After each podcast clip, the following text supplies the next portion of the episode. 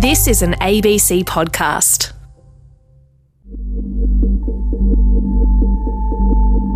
Technology's great, isn't it? Especially when it just works. And I guess for a lot of us, that's all we ask of technology, that it just works. We don't have the time to get all nerdy about the design or the ethics of its various applications. We just want it to work. And that's whether it's a car or a dishwasher or an app or a computer. But sometimes focusing exclusively on the mechanical utility of technology can make us a little vulnerable. This is the Philosopher's Zone. I'm David Rutledge. Welcome to the program.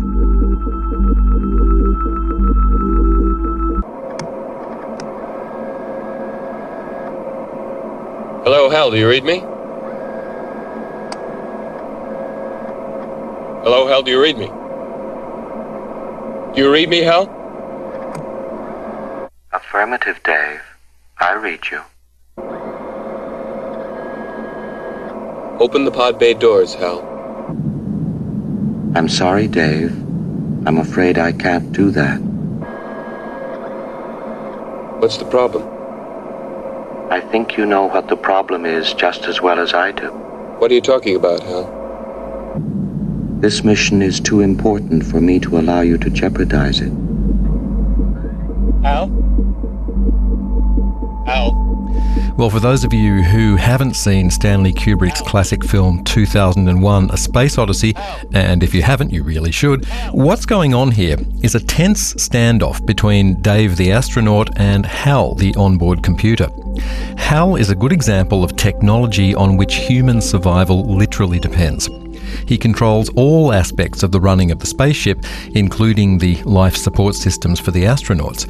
But when things go wrong, it turns out that HAL has been designed to place the importance of the astronauts' mission over and above the lives of those astronauts. And that comes as a nasty surprise to Dave, who had previously thought of HAL as nothing more than a subservient machine. Well, the film was made in 1968, and 50 years later, many of us are still inclined to view our technology according to the metaphor of the machine, the thing that just works. But according to today's guest, there's a better metaphor, one taken from history, and one that could make us a whole lot more savvy about such ethically ambiguous contemporary technologies as social media. It was an object built in the late 18th century called the Mechanical Turk. And it was essentially an automaton. It was like a robotic looking person that played chess. People would play chess against this automaton and it would beat people who were prodigious chess players.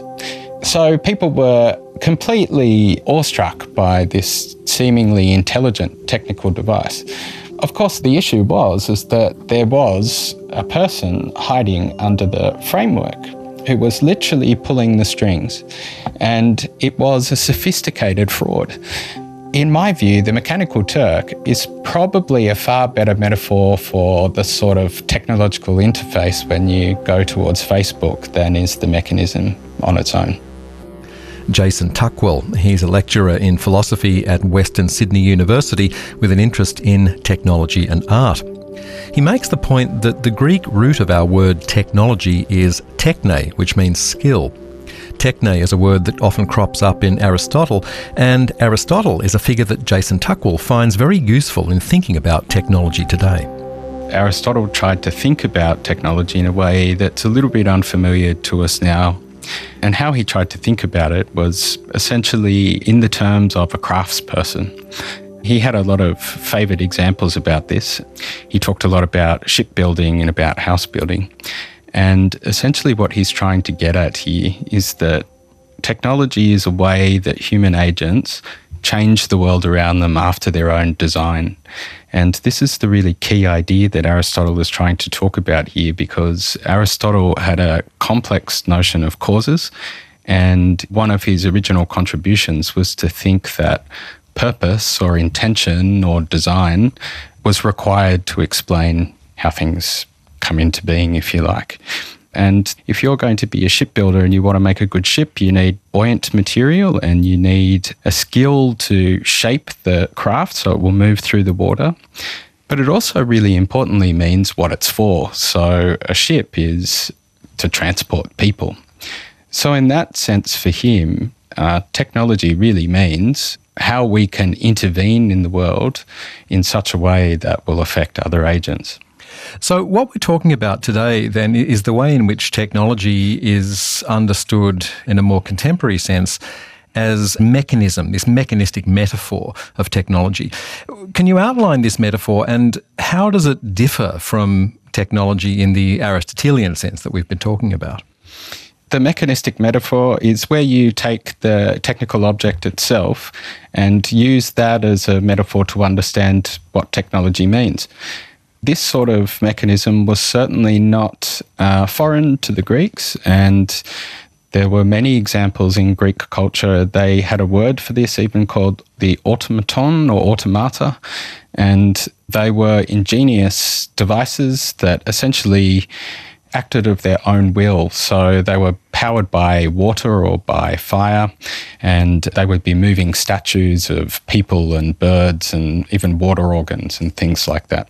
So that certainly existed for them. However, there's been a transformation since then, and this especially happens in the early modern period and the rise of rationalism, and especially with Descartes, who turned this metaphor quite a bit around and said that rather than there being a purposive cause like a design in a human agent, that the technical object in itself is the metaphor or model for how nature works. Now, his target here was a very particular idea Aristotle had which was that if human agents are capable of having a purpose and shaping design, then he reasoned that nature must have this principle. Now, obviously, this was an obstacle for the rationalist because the only possible explanation or where that goes is to a sort of transcendental location for this, i.e., there's some sort of creator God, and they're trying to move beyond this idea. So when uh, Descartes performs this transformation, the technical object then is the metaphor that's applied to living bodies, to human bodies and to other animal bodies. So, how does this then affect the way that we think about technology today? I mean, if technology is largely understood in this mechanistic sense, is are you talking about the way in which it, it lacks any kind of human agency, where you know a piece of technology is is like an automaton, if you like, in in the minds of most people? Yes, I think that that's precisely it. I mean, I, I think to me it, it seems to generate this very almost a perverse effect. So it's one thing to claim that nature is based on rules and that there's a sort of materialistic basis for the universe and that makes it knowable. And science has been very, very successful in uh, using that idea to make very powerful interventions and understandings about what sort of beings we are and how the world works. However, if you keep following that mechanistic metaphor, and there are uh, people who do this quite explicitly, like someone like Gilbert Simondon, you start to try to think of the emergence of the technical object itself as sort of like the way nature produces things. And I don't think that's explicitly the case for most people. I think Simon Simondon is quite radical there. But it does seem to linger in the way that we look at technical objects because when we engage with them, we don't seem to have this prompt about the fact that they were created by somebody with an intended purpose or a design. Um, and I think that has a lot of uh, contemporary consequences in how we're trying to grapple with present technology that is patently having all these very diverse and disruptive effects on society and culture and social relations and the natural world. Yeah, I'd like to get onto those consequences um, in a little while. But uh, at this point, though, it might be useful to bring in the relationship between technology and art because that, that's an, there's an interesting parallel there, isn't there, with, with what we're talking about? Yeah, there certainly was for Aristotle. Um, it's a very significant relationship to him, and I guess this is clarified by this sense of craft or skill. Aristotle would not have made the distinction between art and technology that we do. Um, artist was not something that existed in an art gallery. Art is a causal problem for him about essentially how is it possible that a human being can make something new, whether it's a boat or whether it's carpentry or whether it's a painting or a sculpture. So for him, the concept of technology and art are very, very close in the sense they're quite indistinguishable. It says something about the intervention of our focus on objects, I think, rather than on skill or processes, what you need to do to make something happen. That really reflects how that relationship between technology and art for us is quite broken in, in the sense that you see this manifestation in uh, the academy or the university, which is quite clear, where the humanities seem to be quite divorced from the idea of technology, and technology is something instrumental. But it's this question of skill that still remains a way to link them together that I think that would be useful to reincorporate into our understanding. And as you've pointed out, the problem with this divorce, if you like, between technology and, and human purpose uh, for, for art is that when, when we focus on the work of art, like the, the novel or the painting, in its genre or its school of production, you know, when we look at it through the lens of, of, various isms, which I think is an outwork of, of what you're saying, then we lose sight of the agent, we lose sight of the artist in much the same way that the, the mechanistic understanding of technology causes us to lose sight of the human agency behind that technology. Is that what we're looking at here? Yes, I absolutely see that as one of the consequences. It's one of the issues that could be raised about aesthetics in general and the art historical mode, which really emphasizes the object. And in a way, you could see it in this. In this, the example of the term we have for the work of art, I think, is really encapsulates that.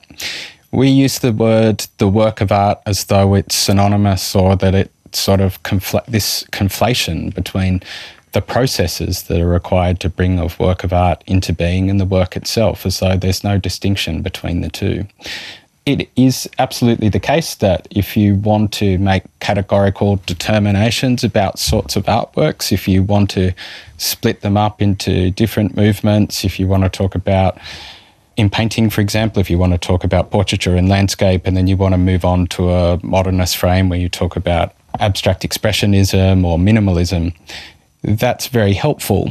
But the reality is that in their historical development, that, that there are no such clear distinctions between how these works came into being if you want to understand what people were doing in their creative practice to bring these works into being. And I think what happens, or we risk doing there, is not really interrogating the question of art itself. So, why is interrogating art itself something that we need to do? The reason that we want to understand art in this regard, in my view, is because there's a distinction or there is a conflation between originality and creativity that's very prevalent in the work of art. This is the case of somebody like Roland Barthes, who talked about the notion that there is no creativity in art, that all art is a certain pastiche, and this happens when you sort of retroactively look back at a series of works. And it's very much of the effect when you look at how you can categorize them one from the other. And from that perspective, there is no question that you can see how each artwork responds to each other and takes influence or brings different elements forward from the history of art. And that's part of the creative process. My objection to that idea as a way of understanding what art is, and I would make a distinction here about art, is that that doesn't tell you anything about how it is possible that the work comes into being in the first place. And this is what I think the Aristotelian frame encourages you to do is that what you are trying to think of is a causal mechanism, how it is possible in the first place. And I see that that remains as important a necessity in the work of art as it is in the context of trying to better understand technology. On RN, you're in the Philosopher's Zone with me, David Rutledge, and my guest is Jason Tuckwell from Western Sydney University. We're talking technology and the importance of the metaphors we use when we think about the gear that we use.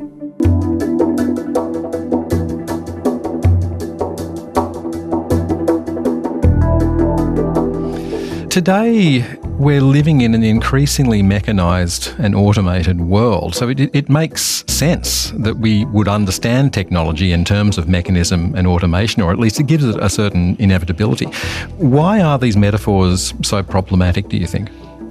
The really important thing to state first is the mechanistic metaphor is extraordinarily powerful and it's an extraordinary explanatory tool for understanding the natural world. And I think that that's been shown in a really rigorous way, and we owe an incredible amount to understanding nature in that context. And I will give an endorsement here to the Cartesian observation that perhaps there is not a formal cause in nature. And when I say formal cause, that there is not a design principle that sees us as already coming into existence. And the reason I think that that's so essential is because obviously, if that is the case, then it really queries the idea of any truly creative force because everything is already predetermined. The problem with that is that that mode of thinking ends up then getting reapplied to human agents.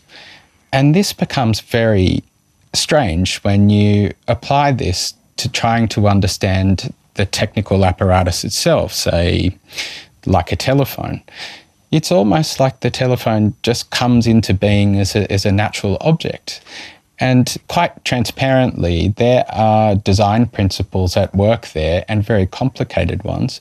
And what we risk doing, I think, in that context is completely missing those elements. And there are very profound consequences for not being able to understand that.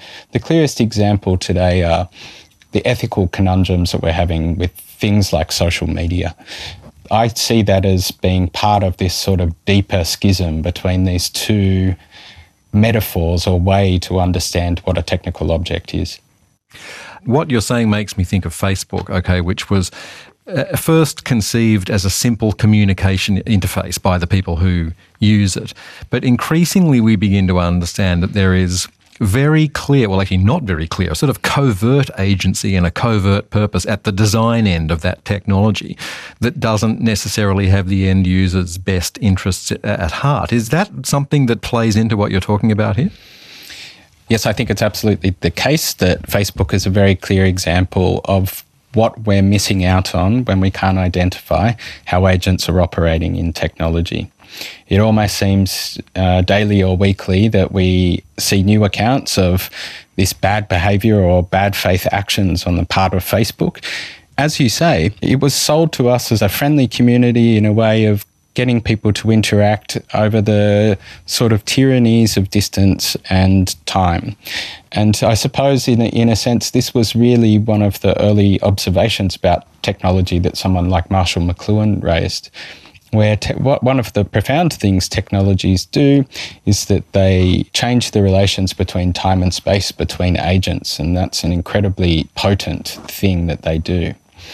But under this sort of guise of this social good, we've learnt that Facebook's use of user profiling has been used for very nefarious purposes. I think we understood this sort of tacitly uh, at first as a sort of commercial venture to sell us advertising. And I think at first, for a lot of people, that seemed to be a fair sort of cost for what was, in inverted commas, a free service. But we've learnt now that this sophisticated profiling has been used for a lot of different sorts of gains and exploitation than financial profit. And this is very concerning.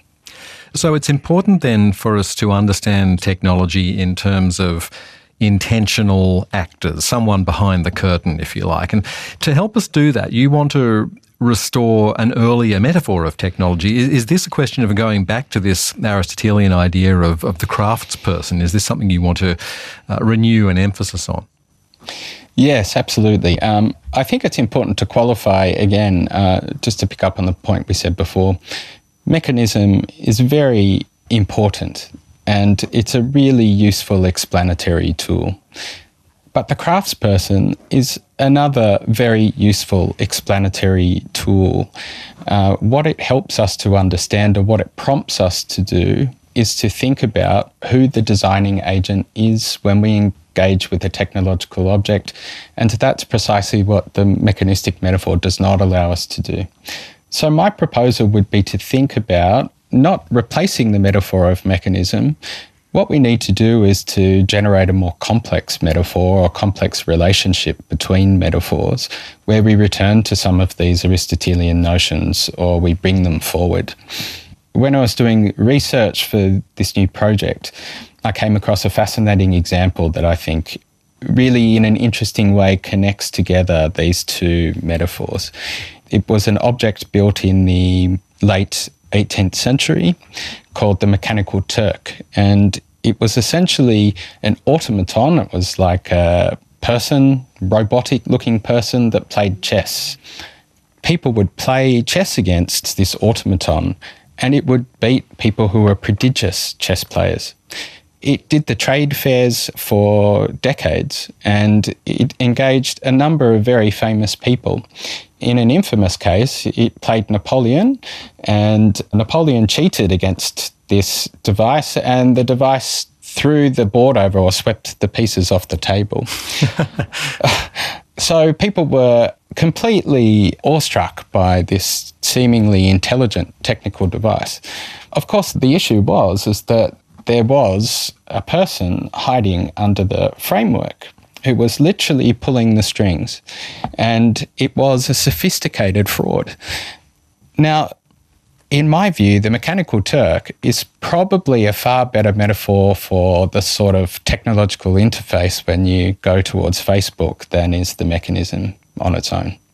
That brings up a, a, a, question about the way that technology is networked these days. I mean, it, it connects large numbers of agents all over the place. And how is it possible, given that sort of networking of technology, to come up with one ethical norm that might govern how all these agents should act?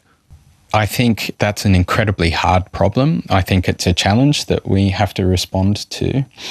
And it's a challenge, I think, that's occurring on many levels. Let's say, for instance, that there's a foreign agent who produces fake news in order to sway people's political opinions. They're a nefarious agent, they have a bad faith motivation. So to understand them ethically seems quite clear. They then go to Facebook and they buy one of these algorithmic sets that Facebook sells to people.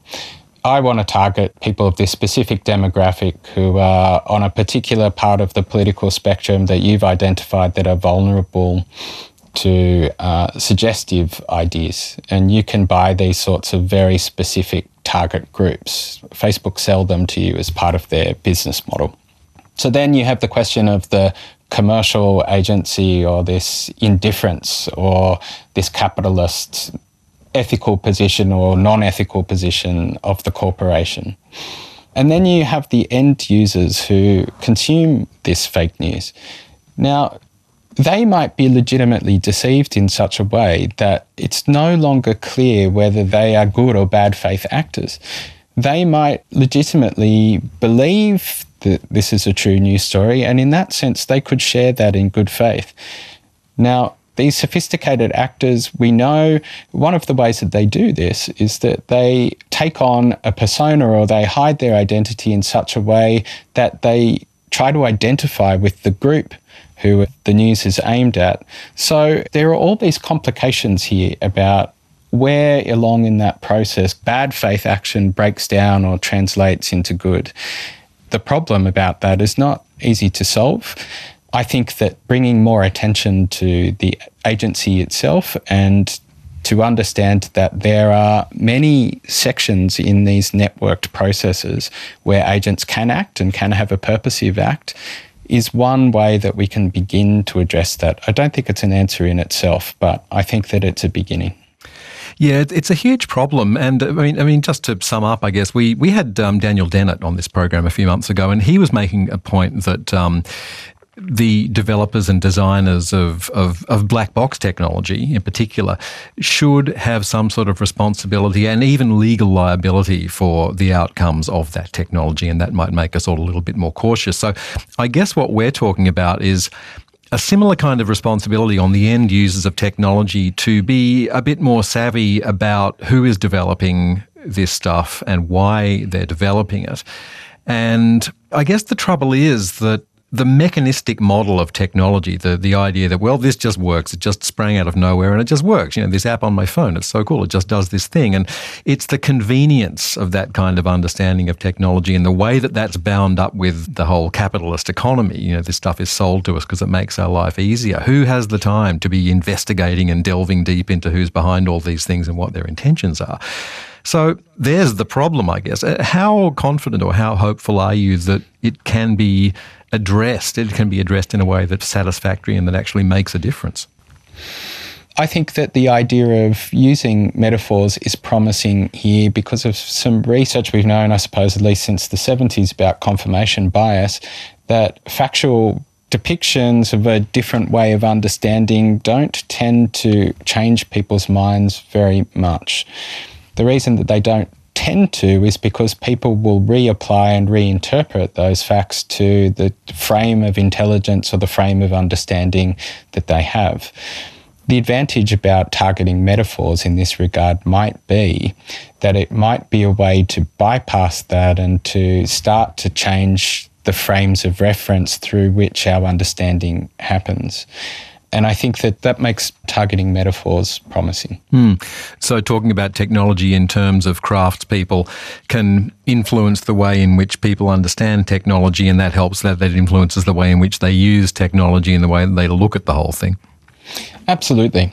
And I would I guess I would say again that this is an important role that art can perform in the sense I think about a film, uh, it's a dated film now, but I, I think about the way that the uh, Matrix did a very good job of uh, reintroducing, I suppose, the old metaphor of the Platonic simulacrum. And what it does, I think, it starts a conversation. And human beings are social by nature. Uh, there's some very interesting recent cognitive science findings that talk about that perhaps our reason is not particularly good at assessing rule based systems like understanding nature very well, but what it's evolutionary geared toward is ensuring that there's social cohesion. So there might be a way that our uh, reasonable faculties are gamed in a way towards trying to find agreement with those in our immediate social system. Now, that obviously can be an impediment to change, but that can also mean that that's a vector for its promulgation if we can find a way to introduce something that, it, that has, a, I suppose, enough force or it's compelling enough that can be transmitted in that way. So I think that there's always hope. Jason Tuckwell from Western Sydney University.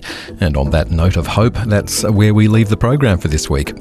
Find us via the ABC Listen app or any piece of podcasting technology, and you can grab literally hundreds of programs from our back catalogue. That's The Philosopher's Zone, brought to you by the good people at RN. Thanks to producer Diane Dean. Thank you for your company, and uh, I'll see you next week. I'm David Rutledge. Bye for now.